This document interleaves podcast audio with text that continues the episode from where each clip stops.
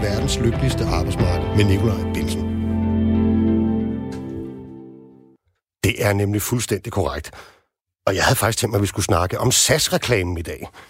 Det kan sagtens fylde en hel time, tænker jeg nemlig. Og jeg havde faktisk også tænkt på, om ikke der i virkeligheden var basis for at lave en hel programrække om det her øh, fænomen.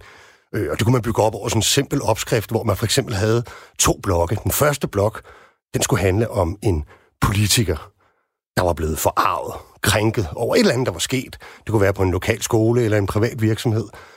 Og anden blok, det kunne så handle om en politiker, der var blevet forarvet og krænket over en politiker, der var blevet forarvet og krænket. Jeg tror altså godt, at øh, vi kan komme langt med det program, men det skal vi altså ikke snakke om i dag. For der var en ting, som den tilsyneladende kontroversielle SAS-reklame ikke havde med i sin opremsning, af ting, som vi troede var skandinaviske, men som åbenbart er det rene tyveri. Nemlig den danske model. Vores unikke arbejdsmarkedsmodel, som betyder, at det hverken er politikere eller arbejdsgiver alene, som dikterer vores løn og arbejdsforhold. De er tværtimod, groft sagt, resultat af forhandlinger mellem arbejdsmarkedets parter og demokratiske afstemninger. Mere end 200.000 danske lønmodtagere, som arbejder i industrien, fik for en uges tid siden færdigforhandlet deres nye overenskomst.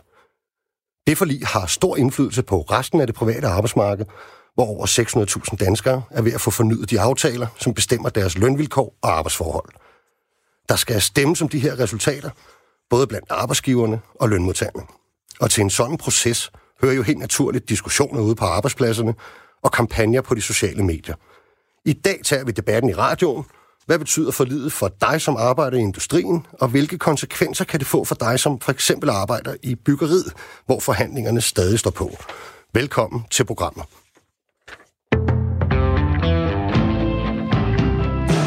Du lytter til verdens lykkeligste arbejdsmarked med Nikolaj Bensen. Men inden vi hører fra nogle af parterne selv, hvad de siger om forlidet, så kan jeg sige goddag til dig, Søren Kaj Andersen. Goddag. Og hvad er det, du laver? Jeg er arbejdsmarkedsforsker. Det vil sige, at jeg sidder på Københavns Universitet i et forskningscenter, vi kalder FAERS. Og vi beskæftiger os med arbejdsmarked, regulering af arbejdsmarkedet. Det vil jo sige først og fremmest kollektive overenskomster. Hvordan de udvikler sig. Hvordan de organisationer, der forhandler overenskomsterne, arbejdsgiverorganisationer, fagforeninger, udvikler sig. Og hvordan de løfter de opgaver, de traditionelt har. Mm. Så kan du ikke sådan med, med, med forskerbriller, kan du ikke lige prøve at lidt kvæg min indledning og fortælle os, hvordan ville Danmark egentlig se ud, hvis vi ikke havde den danske model? Vi snakker jo meget om det der med, at øh, øh, i modsætning til rigtig mange andre lande, så ligger rigtig store dele af alt, hvad der omhandler løn og regulering af arbejdsvilkår, men jo i virkeligheden også sådan nærmest nogle velfærdselementer, altså sådan noget med fuld løn under sygdom og barselsadgang og videre efteruddannelse. Det ligger også i overenskomster, for ikke snakke om arbejdsmarkedspensioner, så vi har også pensionerne der. Vi har rigtig mange ting liggende i pensioner, eller i øh, overenskomsterne. Og man kan sige, en måde at illustrere det på, det er jo, øh, nogle gange så kommer man jo galt afsted ude i verden, når man kigger på Danmark. Og et eksempel på det, det var, det var vist nok IMF, den der International Monetary Fund. Vi er altså fat i nogle af de der store, tunge internationale institutioner, som kiggede på, det var noget med, hvor, hvor rigide arbejdsmarkederne var, og så tog man sådan en helt stribe forskellige typer af regulering, som man mente havde betydning. Det var sådan noget med øh, arbejdstid, hvordan det blev tilrettelagt. Det var noget med, hvordan man afskediger folk. Det var noget med, om man havde lov om mindsteløn og sådan noget. Det man bare gjorde, det var, at man kiggede kun på lovgivning. Og så lavede man ellers en ranking af alle lande, og så havnede Danmark mellem Papua Ny Guinea og Malaysia. Så et godt bud er, at hvis vi ikke har den danske model, så befinder vi os et sted mellem Papua Ny Guinea og Malaysia, hvad angår arbejdsmarkedsforhold. Okay. Kan du ikke øh, give os din analyse af, hvad, hvad er det vigtigste ved det her øh, industriforlig, der, der er blevet lavet? Jo, men jeg vil nok sige, altså igen, når man sidder med forskerskoene på, ikke, så, så lægger man jo altid mærke til, når der sker noget, der ligesom bryder lidt ved det mønster, som der ellers er i overenskomsterne. Og derfor så var vi jo øh, ret optaget af, at man for tre år siden løftede denne her fritvalgsordning fra 2 til 4 procent af den samlede lønsum. Altså, man fik det her element, hvor at lønmodtagerne selv skal til at vælge noget, og man skal jo huske her, ellers så har vi jo nærmest haft 120 år med kollektive overenskomster, hvor en af de helt grundlæggende ting har været, at det skulle give de samme goder til alle. Nu kommer der så det der individuelle element ind i den ellers stadigvæk kollektive ramme. Det synes vi er interessant. Og når de så denne her gang løfter det yderligere fra 4 til 7 procent af månedslønnen, ikke? Altså det, eller lønsummen, så er vi jo ved at være derhen, hvor der næsten ligger en lille månedsløn i sig selv i denne her fritvalgsordning. Ikke? Så det, det er faktisk rigtig mange penge. Ikke? Øh, det begynder virkelig at være noget, hvor der kan ske noget, som kan betyde noget for den enkelte. Ikke? Så det vil jeg sige, det, det er jo sådan grundlæggende det, det, vi ser som meget interessant og vigtigt ved den her overenskomst. Der er et mønster her, der bliver sat vi har der for tre år siden kaldt det en livsfaseoverenskomst, altså forstået på den måde, at man så at sige som lønmodtager i forskellige faser i livet kan få noget forskelligt ud af sin overenskomst. Mm. Det er dig, der har opfundet det der begreb livsfaseoverenskomst, er det? Nej, jeg vil sige, det var mig kollegaerne derhjemme ja. på FAS. Der er det jo lidt, altså, hvis, hvis man nu er forsker eller videnskabsmand inden for et andet felt, så kan man jo få opkaldt en, en sygdom eller en, en uh, orkan efter sig, men, uh, men I er ikke så, så, så grove, at I tager navnet uh, selv. Nej, men altså, vi, vi er da glade for at se, at der er også andre, der benytter det indimellem. Ja, fra vugge til grav overenskomst har jeg også hørt nogen. Ja, det er rigtigt. Uh, det var så ikke os. Nej, og det her, det er jo, uh, det er jo, det er jo sådan et uh, minimallønsområde kan man sige, mm. ikke, som der er indgået. For kan du lige prøve at forklare lidt, hvad forskellen er på minimallønsområdet og normallønsområdet? Jo, altså minimallønsområdet, eller mindstebetalingsområdet, som det også bliver kaldt, det er klart det store område på det private arbejdsmarked herhjemme. Vi snakker normalt om, at det dækker cirka 80 procent af lønmodtagerne. Og grundlæggende så betyder det, at øh, det eneste, der bliver fastsat vedrørende løn i de centrale forhandlinger, det er mindstebetalingssatsen. Altså den laveste løn, som en arbejdsgiver derude skal betale. Og resten, det ligger i forhandlinger ude på arbejdspladserne, ude på virksomhederne. Modsat har vi de sidste 20 procent som normallønsområde, og det er sådan mere den klassiske model, hvor man sidder ved det centrale forhandlingsbord og bestemmer den faktiske lønudvikling for folk, der arbejder på området. Mm. Det er godt.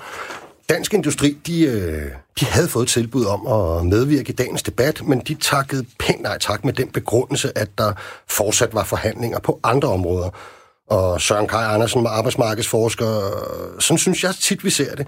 Når et forlig er færdigforhandlet, så er det oftest mest på lønmodtagersiden, at der ligesom er debat og diskussion. Øh, ja, nogle gange føres der de her ja- og nej-kampagner ude på arbejdspladserne og sociale medier. Øh, er det også sådan, du ser på det, og hvad, hvad går det egentlig ud på, det der med, at de ikke rigtig ønsker at være så, øh, så højrystet? Jamen, altså, som udgangspunkt, så må man jo nok sige, at den store forskel er, at øh, de faglige organisationer, det er jo dybest set et stort demokratisk apparat, hvor at det er så at sige på medlemmernes vegne, at de centrale forhandlere sidder derinde ved borgerne øh, her i Storbyen. Øh, så hele den dialog med baglandet, den er vigtig, og den er ikke mindst vigtig, øh, når resultaterne foreligger. Arbejdsgiverne har selvfølgelig også den diskussion, men de er en mere overskuelig gruppe, og man kan måske også sige det sådan, at øh, her er det måske også en virkelighed, hvor at de større virksomheder øh, har lidt mere at skulle have sagt end de mindre. Øh, så der er nok ingen tvivl om, at man har selvfølgelig også debatten på arbejdsgiversiden, men det foregår øh, mere inden for lukkede døre, eller ganske meget mere inden for lukkede døre. Mm. En anden dimension, som man måske så også kan lægge til det, det er, at vi ved også, at arbejdsgiverne generelt er forsigtige med at gå ud og sige alt muligt om, hvad er det egentlig lønmodtagerne har fået de vil godt overlade det til lønmodtagerparten, altså de faglige forbund og så videre, til selv at forklare, hvad det er, de har fået ud af det her. Ja, fordi jeg, jeg så jo pressemøde øh, inden for dansk industri, og der, der var der jo nogle af rapporterne, der direkte spurgte øh, direktøren Lars Sandal, hvad, øh, hvad, hvad er det, I, I har fået øh, i det her forlig? Det nægtede han simpelthen at svare på. Ja, ja okay. Det, det er jo så, hvad der var til arbejdsgiverne i det her. Ja, ja. ja det er rigtigt nok. Jeg så det godt, og det er rigtigt nok. Det blev en lille smule sort, hvad det, hvad det egentlig var, han fik sagt. Ja. Ja. Men Vi har kan godt fået, hjælpe har, Ja, præcis. Har de fået noget andet end tre års fred? Ja, jo, altså okay. Altså det, det må man jo sige, lige det du nævner der i en hurtig øh, bisætning, det er jo måske i virkeligheden noget af det vigtige, skal vi huske her, ikke? Altså, at øh, det handler jo om, at arbejdsgiverne skal sikre sig en arbejdsfred fremadrettet til fortsat at tjene gode penge, kan man sige. Øh, så det er et væsentligt element i det, men når vi dykker nærmere ned i øh, den aftale, der blev indgået, så kan man faktisk også godt finde øh, en række mindre protokollater, som typisk omhandler nogle rationaliseringsgevinster, Øh, der er så noget teknik omkring, øh, hvordan man håndterer ferielover og, og fridage i øvrigt for folk, øh, hvor man kan øh, lave nogle øh, gevinster for virksomhederne i, hvordan de kan administrere det. Og der er også nogle andre eksempler. Så er der også nogle fleksibilitetsting, øh, som blandt andet går på nogle rådighedsmuligheder i forhold til, hvornår øh, bestemte grupper arbejder osv. Så, så der ligger nogle små elementer i det her, og jeg må sige, en bemærkning til det kan jo være, at øh, sidste gang havde vi jo en stor ballade omkring øh, en aftale om det, der blev kaldt systematisk overarbejde. Mm. Og øh, der tror jeg også, at man på arbejdsgiversiden øh, var noget forbløffet over, hvordan den kørte ud i en hissig debat om 42 timer. Mm som det kom til at hedde sig. Øh, det var vel at mærke overarbejde, der skulle afspaceres det her, så det kunne sådan set ikke rigtig blive til 42 timer. Men det virker lidt som om denne her gang, der har man ikke øh, sådan en stor ting, som nogen kan falde over og, og føle sig stødt over, men der er lagt forskellige små ting ind, som egentlig tror jeg måske i sidste ende i virkeligheden er mere værd for arbejdsgiverne, end det de fik i 2017 med systematisk overarbejde. Så de har fået noget. Det kunne være, at de skulle have kaldt det for øh, muligheder for fleksibel til arbejdstilrettelæggelse, nærmere en systematisk overarbejde. Ikke? Det, det er nok et bud på noget i den rigtige retning, ja. ja. Det er godt, og der skal jo som sagt, øh, som du er inde på, der skal jo stemmes om de her øh, aftaler. Og øh, nu kan jeg så byde velkommen til to gæster, som kommer fra fagbevægelsen, og begge skal ud og hente opbakning til resultatet i de forbund, som de repræsenterer. Øh, kan I ikke lige præsentere jer selv? Jo, jeg hedder Kasper Palm, og jeg kommer som sagt fra Dansk Metal. Øh, jeg sidder dagligdagen derinde i vores forbundshus, hvor jeg har ansvaret for vores uddannelsesområde, øh, vores erhvervsuddannelsesområde osv. Og også siddet med til, til selve forhandlingerne her på uddannelsesdelen på overenskomsten. Mm.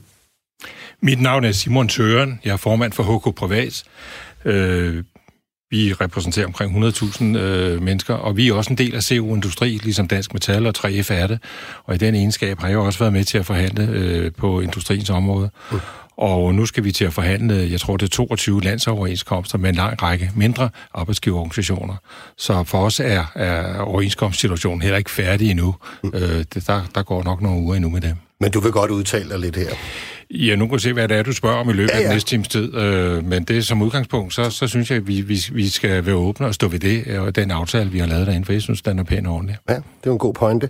Kasper, Palm, hvad er, hvad er det vigtigste punkter for, for jer i forliget? Hvorfor skal jeres medlemmer være tilfredse? Jamen altså, jeg vil godt samle lidt op på det, Søren sagde, fordi han sagde, at den der livsfase af overenskomster, det er jeg sådan set meget enig i, og jeg synes egentlig også, at forliget afspejler meget øh, rigtigt, at det her, det er faktisk et, øh, et forlig, hvor vi giver noget fra, man kommer ind på arbejdsmarkedet, altså til lærlingene, og til man er ved at træde ud igen, altså øh, seniorfridage. Men hvis jeg skal prøve at fremhæve en, en tre ting, jeg synes øh, har været banebrydende ved den her aftale, så synes jeg faktisk, at det vi har fået øh, forøget øh, ugerne ved løn under sygdom øh, med fem uger, således at man i dag har øh, 14 uger øh, under sygdom med fuld løn. Det synes jeg faktisk er ret banebrydende. Øh, jeg synes faktisk, at vi måske har glemt den gruppe lidt. Øh, jeg synes ikke, det er helt rimeligt, at, at folk, der faktisk øh, går syge og langsesyge, vel at mærke, at øh, de faktisk rent faktisk kan gå ned i indtægt. Øh, så jeg synes, det er øh, faktisk et gennembrud, at vi har fået hævet det med hele fem uger. Så synes jeg også, at uddannelsesområdet øh, har været lidt banebrydende. Ikke kun fordi jeg selv har siddet og forhandlet på området, men, øh, men jeg synes faktisk, øh, det her med, at vi har fået forbedret mulighederne for øh, uddannelse i opsigelsesperioden, er lidt specielt. Fordi det har været enormt vigtigt for os, øh, hvis folk bliver opsagt for deres virksomhed, at de også kan se øh, vejen videre. Og noget af det vigtigste for os, det har været at skaffe vores medlemmer arbejde så hurtigt som muligt. Vi er sådan set ikke interesseret i, at vores medlemmer skal gå på dagpenge. Vi er sådan set interesseret i, at de skal komme ud og få et arbejde. Og her kan uddannelse i opsigelsesperioden være den vej, øh, vi giver vores medlemmer ved at sige, jamen, vi kan formidle dig videre til et arbejde. Du mangler måske den og den og et kvalifikation. Det kan du så tage et kursus på i din opsigelsesperiode, så at du er klar, når du er videre. Mm. Altså, det er faktisk det, jeg vil kalde en aktiv arbejdsmarkedspolitik. Og så vil jeg lige sige den sidste ting, for nu sagde jeg det her med, med øh, når vi indgåelse til, på arbejdsmarkedet, altså lærlinge. Jeg synes faktisk også det, at vi har fået pension til lærlingene allerede for det 18. år, er ret godt. Altså tidligere var det sådan, at man Hvor meget skulle... er det? Halvanden Nej, altså, altså, nej, altså tidligere skulle, var, skulle man være fyldt 20 for at komme ind på pensionsåret. Mm. Nu har vi fået ned til 18 år. Vi har så fået, at man får det, der hedder en 4-2-ordning. Altså arbejdsgiveren betaler 4% om, og hvad det hedder, lærlingen betaler 2%. Vi har lavet en beregning på det her, og det svarer cirka til 102.000 102.000 kroner øh, den dag, øh, man bliver 68, øh, hvis man indtræder på arbejdsmarkedet som 18-årig og får pension. Og det falder egentlig meget godt også i hak i hele den øh, politiske diskussion, vi har om, hvor længe skal vi egentlig blive på arbejdsmarkedet. Øh, det her, det, det er også vigtigt, at de unge de får sparet op til pension allerede for de indtræder. Vi vil utrolig gerne høre fra jer, der lytter med derude, især hvis I bliver omfattet af de nye overenskomster, eller hvis I som sådan bare har en holdning til det forlig, der er netop er landet. Så send gerne en sms eller ring ind til os. Man kan sms herind på 1424, så skal man skrive R4, og så jeres besked efter et mellemrum. Og man kan prøve at ringe herind på 72 30 44 44. Det var 72 30 44 44. Og Simon Tøren, formand for HK Privat, du har jo siddet med omkring forhandlingsbordet. Øhm, hvad var det vigtigste for jer at levere på øh, over for medlemmerne? Det tror jeg var fritvalgsordningen. Altså, hos os kalder vi den et, det er en arbejdslivskonto, og vi lavede hårdt ud i forbindelse med vores kongres her øh, tilbage i september måned sidste år, hvor øh, vi gjorde, øh, allerede der gjorde fritvalgskontoen til øh, hovedtemaet. Og det gør vi, øh, som øh, både Kasper og, og Søren havde været inde på, jo fordi, at det er jo, det er jo, det er jo en ordning, som til gode ser flere forskellige behov på én gang. Altså den unge, som er lige er færdig med sin uddannelse, som skal ud og tjene nogle penge, det er øh, den måske lidt ældre, som, som har fået sig etableret og fået børn ud af det, og, og pludselig har brug for noget ekstra frihed. Det er øh, den, som er måske jaget ungerne ud hjemmefra, og nu skal der arbejdes igennem, og der skal skovles noget ind på pensionen. Og det er senior øh, kollegaen, som, som måske skal have øh, har brug for lidt mere frihed for ligesom at, at, at holde den gående. Så vi ser det som, som en, en, en, en ordning, du kan bruge gennem hele arbejdslivet, og som du kan bruge til, øh, til noget forskelligt. Så vi er rigtig glade for, at der, der er kommet altså den, den er ligesom kommet for at blive, og der er blevet puttet væsentligt flere penge i det. Vi havde gerne set, at flere havde fået lov til at vælge frihed, øh, men, men øh, lige på den front er der ikke sket så meget. Øh, men, men, men, men det har været vigtigt for os at, at, at, at få flere penge i fritvalgskontoren. Mm. Så er vi optaget af, at fædrene får tre ugers mere øh, barsel med, med løn. Øh, det har rigtig stor betydning for os. Jeg repræsenterer en organisation, hvor 70 procent af, af medlemmerne er kvinder, og derfor betyder ligeløn øh, rigtig meget for os. Og det vi kan se på, på øh, det viser alle undersøgelser, at den enkelt ting, der forklarer forskellen i løn mellem mænd og kvinder, som beskæftiger sig med det samme, det er, jo længere du har været væk i forbindelse med et barsel, jo længere du har været væk fra din arbejdsplads, jo større bliver lønforskellen mænd og kvinder rent statistisk. Og kan vi indsnæver det gab ved, at øh, fædrene tager noget mere barsel, så synes vi, vi har gjort noget rigtig godt øh, for, for ligelønnen. Og det kan vi jo se tilbage i 17, der fjernede vi det loft, der var på 145 kroner i timen, når fædrene, eller når, når øh, både mødre og fædre gik på barsel. Og det kan vi jo se, at der er sket markant stigning i fædrenes brug af, af, af, af barsel. Og det er vi rigtig glade for. Så er der også en række andre ting, vi er glade for. Vi er for eksempel glade for, at vi med Dansk Industri nu skal forhandle en, en særlig overenskomst for IT-området øh, her i løbet af 20 2020. Det er vi meget spændt på, hvad, det, hvad der kommer ud af det. Mm. Og så er det jo så sådan, at øh, når det her forlig ligger der, I, I nævner det selv, det der med, at, at, at, at øh, og Søren nævnte det, at, at meget af løndannelsen jo så sker ude ved nogle lokale forhandlinger. Øh, der er også steder, hvor man, man skal direkte oversætte hele forliget til øh, den øh, overenskomst, man nu har gældende der. Og vi skulle faktisk have med på en telefon en af de fællestillidskvinder, som skal det. Har vi dig med over en telefon, Anne Breum? Det har vi, jeg er med her. Nej, hvor er det godt. Anne, øh, hvor er det, du er fællestilskvinde henne? Jeg er øh, laborant ude i Novozymes, hvor jeg er tillidsrepræsentant og klubformand for mere end 400 kollegaer. Mm. Så du er HK'er? Ja, det er Ja, og hvad, øh, hvad synes du om, øh, om, om industriforlidet? Jamen, som det er sagt, så er der mere til alle. Øh, jeg har kaldt det sådan lidt det flødeskumsforlidet, fordi der er, det er smurt lidt ud. Der er lidt til alle. Der er ikke øh, sådan øh, markante ting, hvor jeg får hænderne helt over hovedet. Øh, men øh, det ser umiddelbart godt ud. Mm. Dog har jeg det sådan, at øh, vores fritvalgskonto med 3% oveni, det var en overraskelse. Positiv der er overraskelse? Nogle, Ja, en positiv ja. overraskelse, men der er også lidt omkring øh, protokollatet med nogle, nogle ting, og det er nok mere også som øh, tillidsrepræsentanter, der, der stejler lidt, mm. øh, når vi ser det. Men øh, øh, jeg er helt enig i, at øremærket barsel, det er vejen frem til, at vi kommer væk med den her ulige løn, der er. Og den er markant i øh, HK privatområdet. Mm. Har du et spørgsmål til nogle af forhandlerne, der sidder her? Ja, jeg kunne da godt tænke mig at høre øh, Simon Tøger i forhold til, vi havde jo nogle, øh, mærkesager, vi gik frem med, og det er også noget med overenskomst til alle. IT, øh, tillykke med det, at øh, I skal nu ind og forhandle med dem. Men hvad blev der af vores 50%-regel?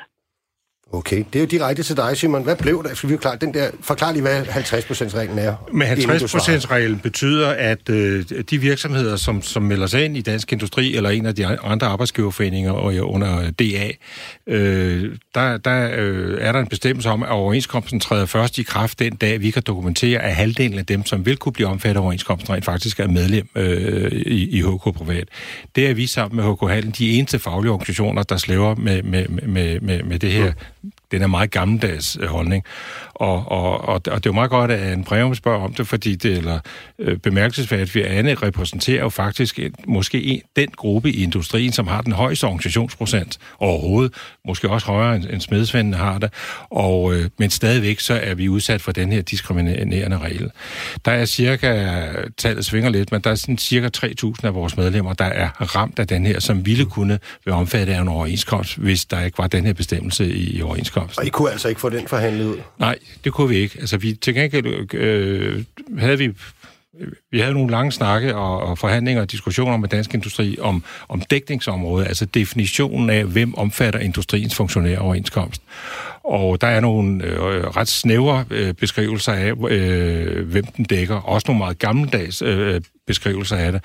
Og dem øh, har, vi, har vi arbejdet på, og også tidligere haft succes med at, at udvide og øh, indføre nye uddannelser øh, i, i, dækningsområdet. Og det så sent som i, i 17 fik vi også nogle forbedringer på det her. Men vi kom ikke længere, end at øh, øh vi har en aftale med Dansk Industri om, at på IT-området, der skal vi øh, forhandle en særlig overenskomst, som så også har en, en, en, en videre dækning. Øh, men 50%-reglen, som Anne nævner, den øh, kom vi ikke videre med. Mm. Det blev ikke den her gang, Anne. Kunne du høre det? Nej, desværre. Ja. Vil Men du øh, vi fik jo... Øh, vil ja, altså, ja, det vil jeg gerne. Jeg vil gerne øh, anbefale mine kollegaer at stemme ja. Og det vil jeg, øh, fordi at vi har fået øh, 3% på frivalgskontoen, øremærket barsel, og også at vores arbejdsmiljørepræsentanter får bedre mulighed for at deltage på kurser. Øh, det er klart nogle forbedringer.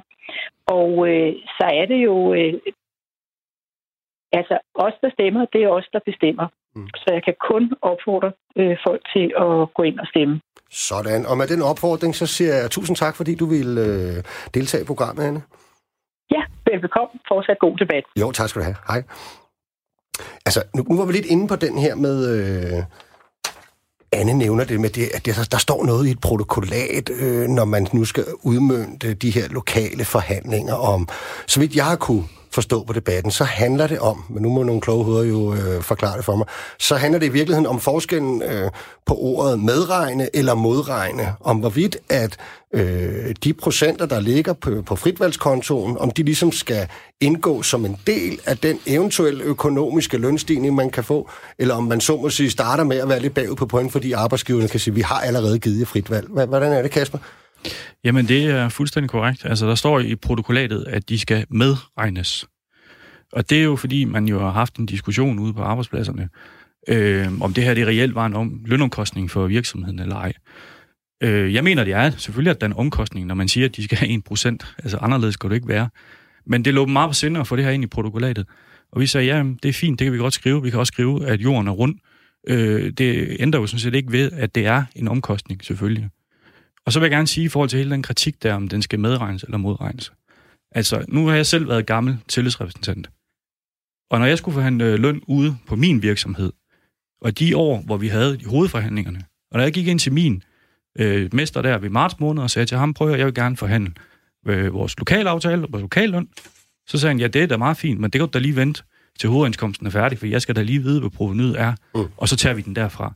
Så er det da mig som tillidsrepræsentant, der skulle være kreativ efterfølgende, og så få hævet lønnen. Øh, og det er jo sådan noget af det, vi arbejder på i Dansk Metal, ved at uddanne vores tillidsrepræsentanter løbende hele tiden. Mm. Så det er, det er en af de ting, der har undret mig. Altså, når man har et... Øh de offentlige overenskomster, som jeg ligesom arbejder med, og, og også med til selv at forhandle, øh, der, der står der jo allerøverst, hvad den økonomiske ramme er. Det kan du sådan meget nemt øh, læse. Altså, jeg kan simpelthen ikke finde frem til i det her industriforlig, hvad, hvad den økonomiske ramme er. Hvad er forklaringen egentlig på det? Og man kan jo sige, når du nævner det der med det offentlige, så er det jo fordi, at der har man jo mest af alt det normale lønssystem. Der er godt nok nogle puljer, der giver nogle muligheder for at forhandle noget ovenpå lokalt. Men der er forskellen jo, øh, når vi snakker hele det her mindste betalingsområde, at det foregår ude på virksomhederne. Mm. Men det er jo rigtigt, altså der er jo kommet noget diskussion, og har også været det faktisk gennem de sidste øh, tre år, øh, fordi vi fik det her løft af fritvalgen tilbage i 2017, med hvordan man egentlig skal tænke det der, med øh, det her løft, man laver på fritvalget, når man så sidder derude på virksomhederne. Øh, og det er jo rigtigt, altså jeg vil sige, at uanset hvordan man vender og drejer det, så er det jo klart, at det er en fritvalgslønkonto, så det der er af plusser i de år, der nu kommer, det er klart, det går med ind øh, og er en del af den lønstigning, der samlet set er derude. Øh, vi kan jo så også kigge tilbage og se, at der har faktisk været noget debat omkring, øh, fik man nu det ud af de lokale forhandlinger, som man skulle? Der må man jo sige, det, det, er, det er gået lidt tungt øh, her gennem de senere år, og vi er i det hele taget, og det er jo ikke noget, Danmark står alene med, det er også lande omkring os, set en lønudvikling, som ikke har været særlig imponerende, øh, set i relation til, at det faktisk er gået godt med økonomi og beskæftigelse.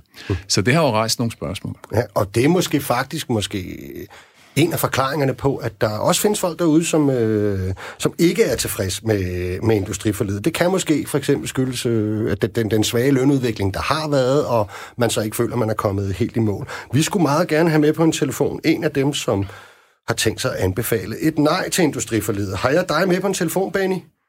Det har du i hvert fald, Nikolaj. Hej Benny, hvor ringer du fra? Hej, jeg ringer fra Aalborg. Nordens Paris. Nordens Paris, ja. Godt. Benny Winter Jensen. Nord. Ja, øh, du er jo formand for industrigruppen i 3F Aalborg, ikke?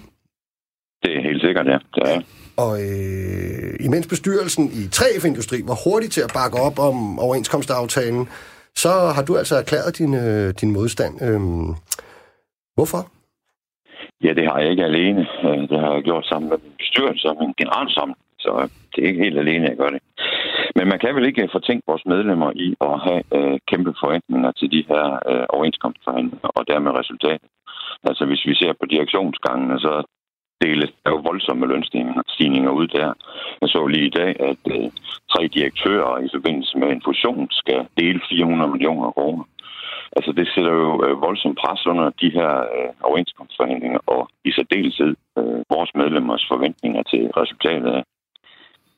Mm. Øh, den mindste løn, der er kommet, øh, ja, vi har selvfølgelig sat næsen op for, at øh, de dårligst lønne af vores medlemmer, at de fik en, en væsentlig lønstigning i forbindelse med, med det her. Og det er i hvert fald ikke tilfældet, at der er kommet en væsentlig stigning på mindsteløn. Mm. Okay, jeg vil gerne lige have Simon Tøren ind øh, her, og Kasper, du får lov øh, bagefter. Hvad siger du til, til det, det her, som, som, som Benny er inde på? Jamen, jeg tror, at alle os, der øh, har en tillidsmand i, i maven, eller som, som har en baggrund som, som tillidsrepræsentanter, selvfølgelig godt kan se svaghederne i det her, og vi vil da gerne have flere penge på bordet. Øh, øh, hvad der måske ikke er så kendt, det er, at øh, vi på øh, HK privatsområder har vi jo ikke nogen mindste lønninger i vores overenskomster. Vi har nogle procedurer for, øh, øh, hvordan man skal forhandle løn. Øh, men vi har nogle grupper, som, som, som øh, står svagt, og, og derfor har ragt ud efter nogle lidt mere håndfaste værktøjer til at løfte lønnen. Og her øh, øh giver fritvalgskontoren jo også sikkerhed for et vist minimum af, af, af lønstigning. Så det har været vigtigt øh, øh, for os at få det med. Men vi kan også se, hvis jeg kigger på min lønstatistik, som vi ikke er for 2019, som vi ikke har opgjort endnu, så viser den altså en, en, en lønstigning på, på 2,6 procent. Så der er altså noget lønbevægelse i gang, og det øh, var altså i et år, hvor øh, fritvalgskontoren også steg med 0,6 procent. Kasper? Ja, men øh, lige en kommentar i forhold til det der med direktørlønningerne, fordi jeg er sådan set egentlig enig med Benny i, at det er meget udansk på en eller anden måde, at vi har set direktørlønninger løbe fuldstændig lømsk på den der måde øh, når vi ser, at øh, Carlsberg-direktøren tjener over 60 millioner osv. Problemet er bare lidt her, at du kan bare ikke sammenligne Carlsberg med smedmester Jensen nede på gadehjørnet. Altså, han tjener sgu ikke 60 millioner om året. Mm. Og derfor så er det lidt for sort-hvidt, efter min opfattelse, bare at stille det op på den her måde. Altså, hvis du går ned til ham og så siger, jeg skal øvrigt have en lønstigning på 30 kroner i time, så vil han jo sige, det er da fint. Så må der finde et nyt job i morgen. Øh, så derfor skal vi selvfølgelig kigge på de her direktørlønninger. Rent politisk kan det være, at man skal kigge på det. Men, men jeg synes bare ikke, man kan sammenligne det i forhold til overenskomstforhandlinger, fordi der er så stor forskel på virksomhederne. Mm. Kan du ikke, Benny, øh, kan, kan du ikke se nogle øh, gode ting i forlidet? Absolut. Det er jo ikke øh, blindt. Der er jo fornuftige hvad hedder, ting i, i det her hvad hedder, overenskomstresultat. Sådan, sådan er det jo. Øh, det ændrer ikke på, at, at de direktører, vi taler om, det er jo dem, der står på talerstolen og i medierne og fortæller os, at hvis der skal løn tilbageholdenhed til.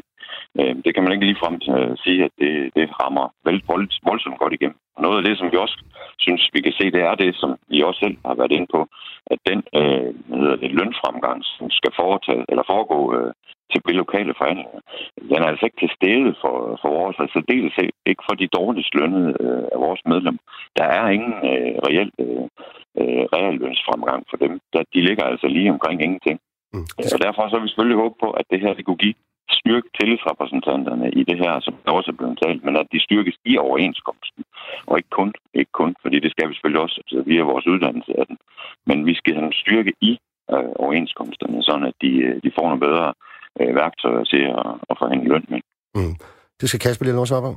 Jamen, jeg vil bare sige, hvis du kigger på CO Industri og den lønstatistik, der er, så har der været en reel lønsfremgang inden for de sidste 10 år. Altså, vi skal tilbage til krisen før. Men, men, men jeg vil bare sige, det, det kan godt være, at det ikke er sted lige meget alle steder. Øh, og der bliver vi så også bare sådan nødt til at kigge lidt indad, så, som fagbevægelse, hvis du spørger mig. Fordi så har vi jo heller ikke klædt vores tillidsfond ordentligt på. Øh, og så må vi gøre en indsats for det her. Altså, der er jo en grund til, at vi har grundkurser, skoler, og jeg ved ikke hvad. Så må vi skulle ud, og så have de her tillidsfolk på skolen. Og vi har faktisk selv øh, gjort det i Metal her sidste år. Altså simpelthen været rundt på lønmøder i afdelingerne. Prøvet at fortælle, hvad er rammerne for, hvad der kan forhandles lokalt, så vi selvfølgelig kan klæde de her tillidsrepræsentanter øh, bedst på. Mm. Det blev det sidste, vi hørte fra Kasper Palm. Tusind tak, fordi du ville øh, deltage i programmet. Det var så lidt. Og så, mens jeg stadig har dig, Benny, her til sidst, er det ikke bare nu, så slaget skal stå ude på de lokale arbejdspladser? Er det ikke nu, man skal, man skal bruge alt kampiveren?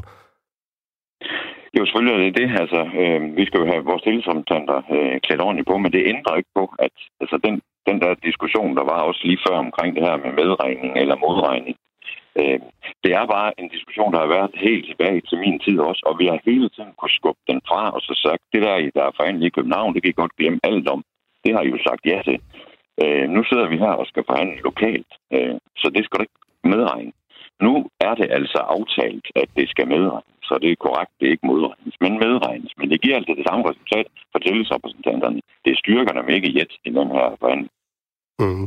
Benny Winter Jensen, formand for Industrigruppen i 3F Aalborg. Tusind tak, fordi du var med over en uh, telefon her.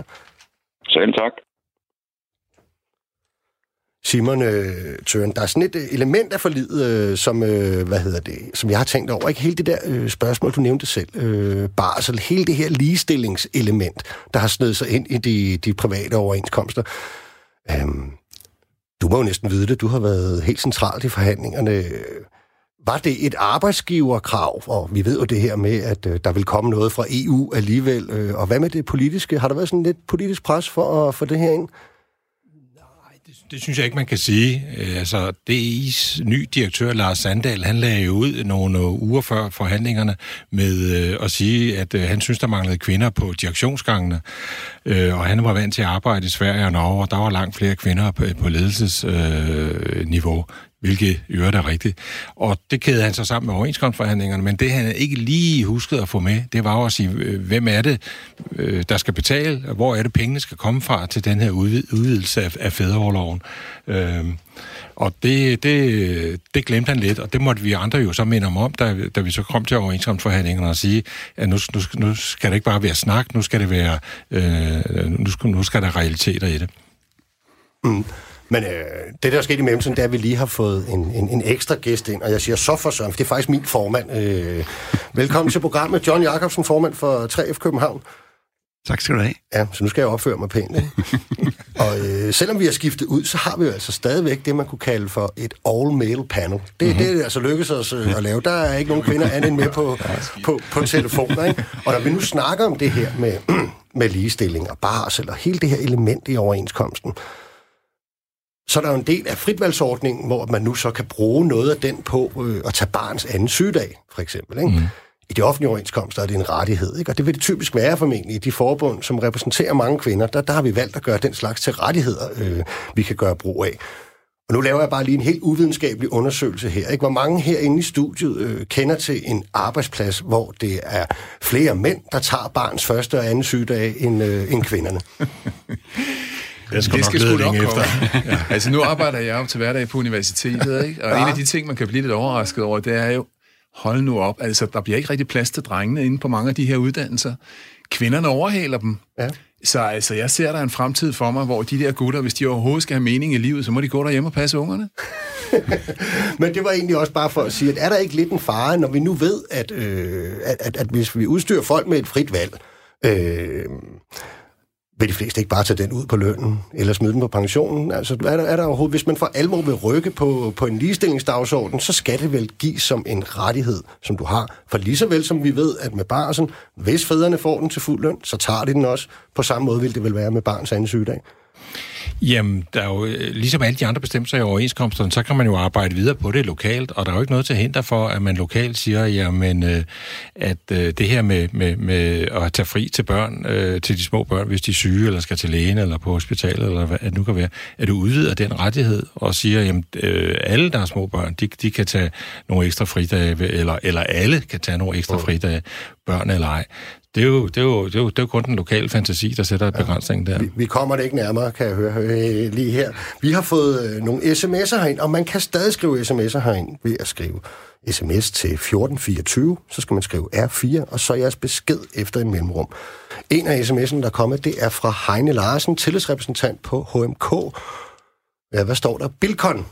Og så står der en hel masse øh, tal. Dem, dem nævner jeg ikke. Han siger, for mig som TR på en arbejdsplads, hvor vi tager lærling ind til sommer og jul, og hvor der det tit er helt unge mennesker, vi har med at gøre, klapper jeg i mine hænder over, at aftalen om, at de nu er med på pension fra de 18 år, det vil komme til at virke på dem, som om der bliver taget hånd om den lige fra starten af deres arbejdsliv. Det lyder jo meget rimeligt sådan set. Men John, grund til, at øh, jeg har dig med i studiet, det er jo fordi, at øh, du er jo formand for 3F København, og det er sådan en øh, 3F-afdeling, som vi normalt kalder for en, en blandet afdeling. Det er ikke kun udlært øh, et bestemt øh, håndværksfag. Øh, du er sådan set formand både for rengøringsfolk, offentlige ansatte, kokke, tjener, lagarbejdere inden for transportområdet og postarbejdere inden for industrien, også de lagsarbejdere inden for byggeriet.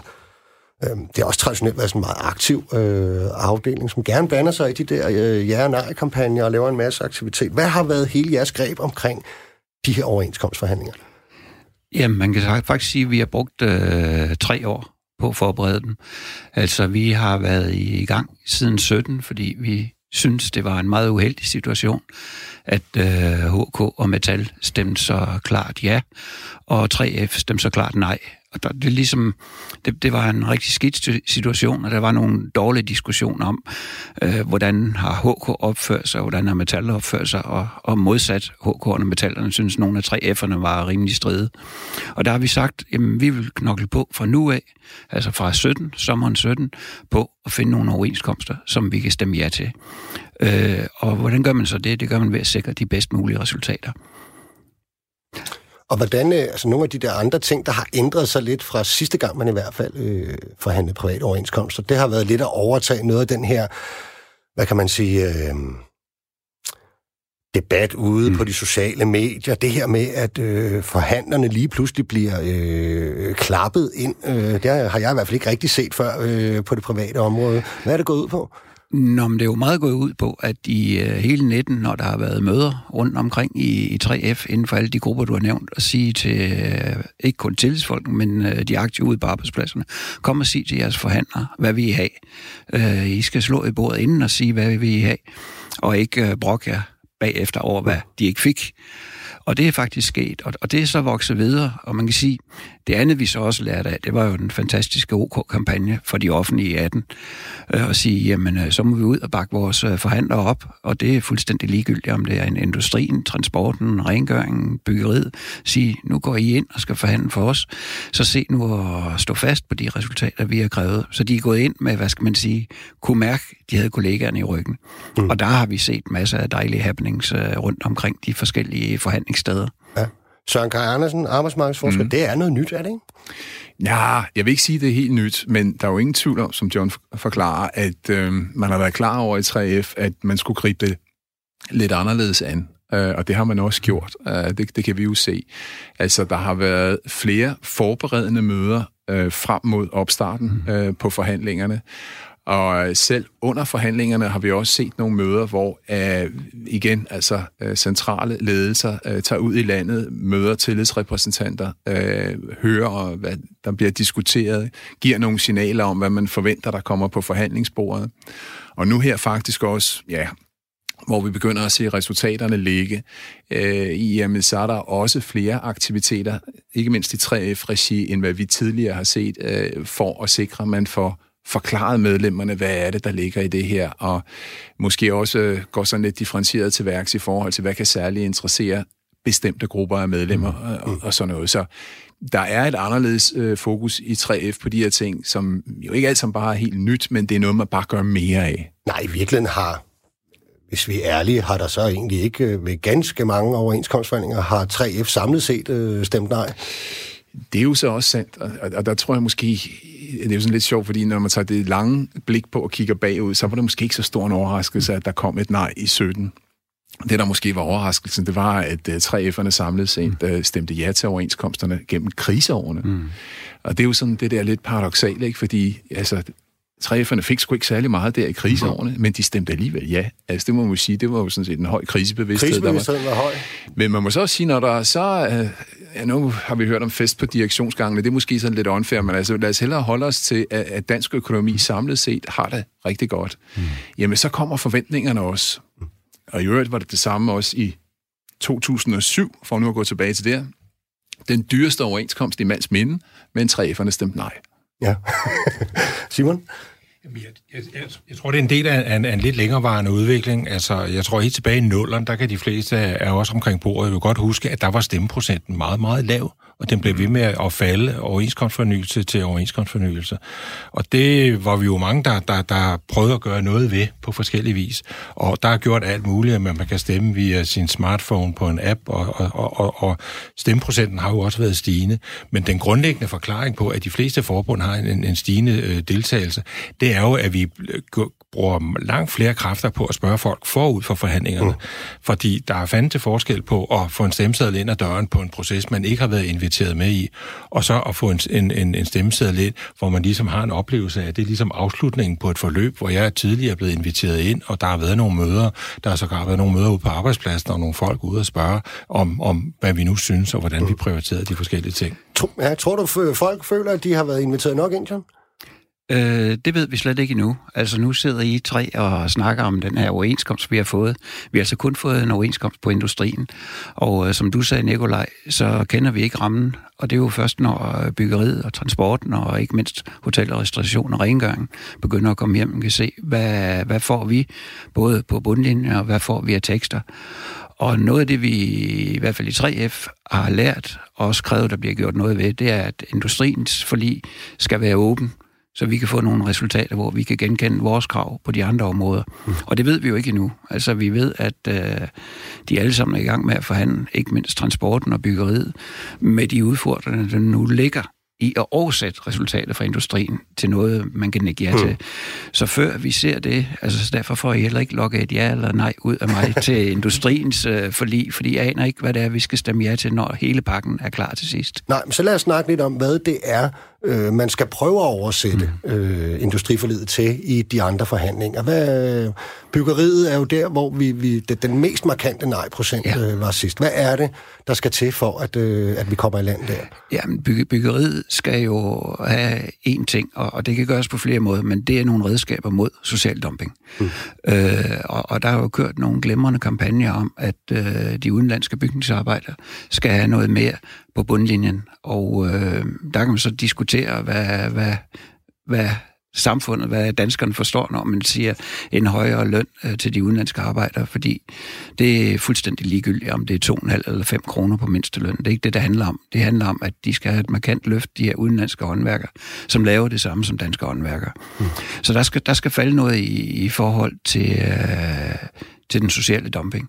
Og der må man sige, jeg vil godt tillade mig at have en holdning til nogle af protokollaterne fra industrien, som for eksempel at arbejdsudleje og 0-timers kontrakter, at der sætter man et treårigt udvalgsarbejde i gang. Altså der tror jeg nok, vi forventer, at der kommer et konkret resultat her i byggeriets øh, forlig. Men også på måske transporten og nogle andre Det er områder. det samme. Ja. Altså, øh, der, der, der skal ligge nogle, nogle konkrete resultater. Og øh, derudover, så vil jeg sige, når engang vi får oversat øh, industriens resultat, så, øh, så forventer vi noget, noget mere på bundlinjen. Altså, vi har holdt tilbage i, i 10 år, og i 17 burde der komme nogle flere penge, og det håber jeg også, der ligger i det forlig, der kommer for transporten og for, for byggeriet, og ikke mindst for rengøring, som nogle af vores lavt lønnede. Mm. Mm-hmm. Simon, I har også nogle andre områder, hvor, der, hvor, hvor tingene ligesom skal oversættes. Hvad er øh, fokus her? Øh, jamen, ja, vi, vi til, til gengæld glade for det protokollat, vi har fået på industriens område, at man nu anerkender, at der ligger nogle udfordringer omkring freelancer, omkring 0-timers kontrakter. Øh, det ser vi sådan, hvad skal man sige, i, i hjørnerne af, af, af overenskomsten, øh, overenskomstområdet. Så der er vi glade for, at danske industri anerkender, at der ligger nogle udfordringer der, som, som vi nu så hul på. Og der er det klart, på nogle områder, der fylder det mere. Mm. Altså, når vi snakker freelancer, så fylder det mere på, på det grafiske område eksempelvis, end, end det måske lige gør på industriens område. Omvendt er det her med, med 0-timers kontrakter, det fylder en del på, øh, på transportområdet og for vores folk i lufthavnen, hvor vi jo gerne vil, vil, vil, vil sætte en stopper for den der udbredte brug af 0-timers kontrakter. Mm. John, kunne man, kunne man forestille sig, altså nu det her element, som har været diskuteret af mange, som øh, barsel, fuld løn under barsel osv., fordi jeg tænker, vi ved jo ikke endnu, hvad man præcis kan, kan ligesom vælge at tage fra rammen, og så selv øh, smide over på, hvis det er byggeriet, over på, på, på, på mindstelønnen. Men kunne man faktisk forestille sig, at der var... Øh, øh medlemmer derude, der faktisk mente, at det, det er ikke noget, der optager os, øh, og det lyder jo til at være et relativt dyrt krav, egentlig at få hjem inden for byggeriet, hvor øh, 97 procent er mænd, øh, så, så er det jo noget, der, der, der batter i økonomien. Kunne man forestille sig, at man hellere ville veksle det til mindsteløn, for eksempel stigninger? Det kunne man, det kunne man sagtens. Altså, der er en, der er en del af tingene, hvor der kommer, prøven kommer jo nu i forhold til, hvad vores forhandlere har lovet medlemmerne øh, hele 19, da de rejste rundt. Det er at sige, at vi får et industriforlig, det er der ingen tvivl om. Der, der er en eller anden form for ramme, som både du og jeg godt kunne, kunne efterlyse. Og det er, men er den åben? Øh, hvad, hvad siger de centrale forhandlingsfællesskaber? Må vi veksle tingene, eller er der, som du også spurgte lidt frækt før, er der et politisk pres for, at vi øh, indfører et EU-direktiv i vores overenskomster allerede inden det er nødvendigt? Øh, så der er ingen tvivl om, at der ligger et pres på vores forhandlere om at veksle til noget af det, der er brug for. Det er klart, der kommer en øh, meget spændende proces her nu, øh, først med transporten, øh, og så senere hen øh, også byggeriet. Det kører jo sådan mere eller mindre parallelt i øjeblikket. Altså, der er jo ingen tvivl om, at der, hvor at der har været øh, størst diskussion, det er byggeriet. Og denne her snak om at løfte mindstelønnen øh, for udlændinge. Jeg tror måske mest af alt, så det her er ikke så meget et spørgsmål om, om kan man gøre noget, hvor man så at sige oversætter på, på en eller anden vis øh, på byggeriets område. Det, det tror jeg sådan set, at der vil være en principiel åbenhed overfor. Mm, jeg tror, der hvor øh, udfordringen først og fremmest ligger, det er jo altså helt konkret, hvis vi siger, at vi får så et område i byggeriet, hvor man ikke længere vil have en mindsteløn, der ligger omkring 126 kroner i timen, men man snakker om at, at løfte den med måske op til 30 kroner. Så er vi altså op på 156 kroner i timen. Øh, der må man jo sige, hvis vi kigger på øh, mindstebetalingssatser på andre områder, så ligger de jo stadigvæk nede på 120, mm. nogle 20 for nogle af de grupper, øh, som vi jo også finder i 3F.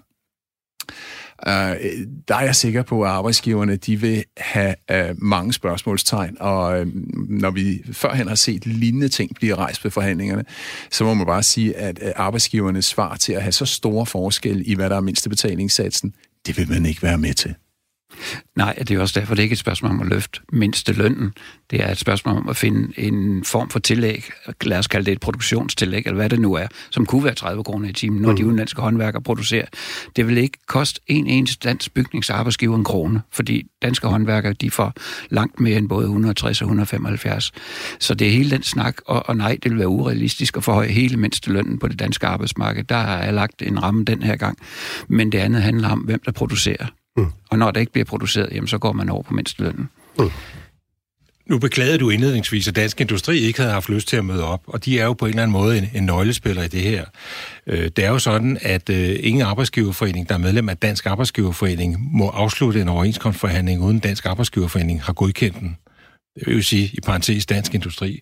Så der er en meget hård styring fra dansk industris side. Men vi ved ikke, hvor hård, og vi ved ikke, hvor rigid den er. Altså tidligere har vi jo oplevet nogle eksempler på øh, overenskomster, som er blevet underkendt på arbejdsgiverside, fordi der har været en eller anden fodfejl, øh, som dansk industri har fået øje på. Og vi ved ikke dengang, hvor hårdt vil de styre byggeriets øh, forhandlinger. Øh, det bliver vi klogere på i løbet af de, af de kommende uger. Mm. John, det der slogan, som øh, ligesom kørte ud, der hedder Sammen om OK20, mm. hvad, hvad, hvad er det, det går ud på? Jamen, det går ud på, at, at vi står sammen om det her, at vi respekterer hinandens øh, forhandlingsfællesskaber, så vores forhandler på det enkelte område kan stå stærkt på vores krav.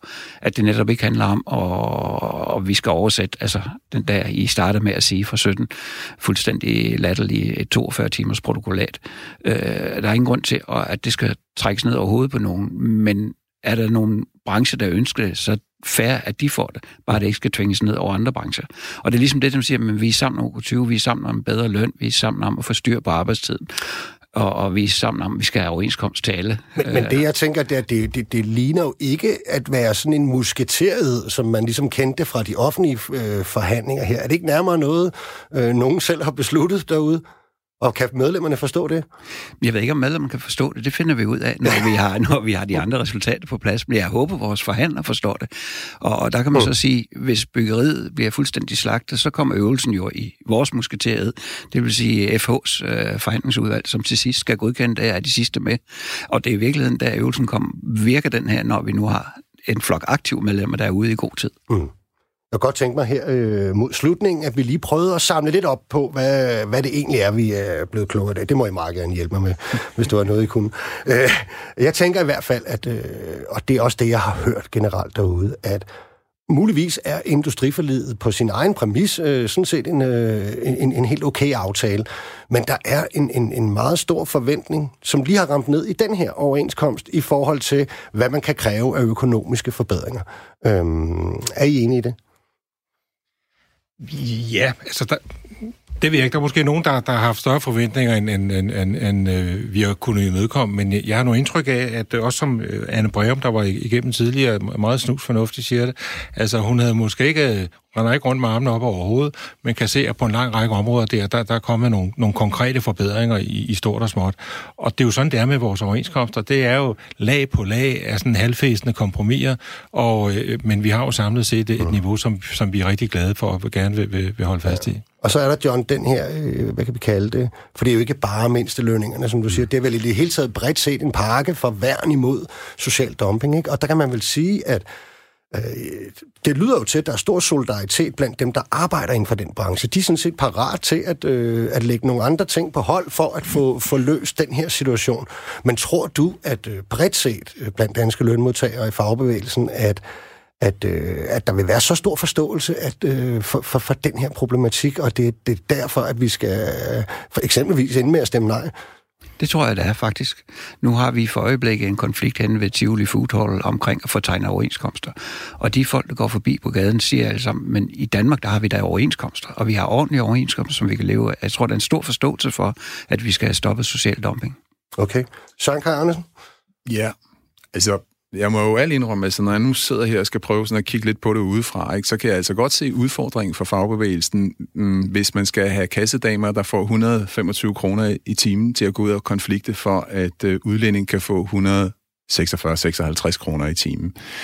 Der, der er noget, der måske ikke rimer rigtigt i det. Øh, så derfor så er det jo en udfordring for mig at se nu her.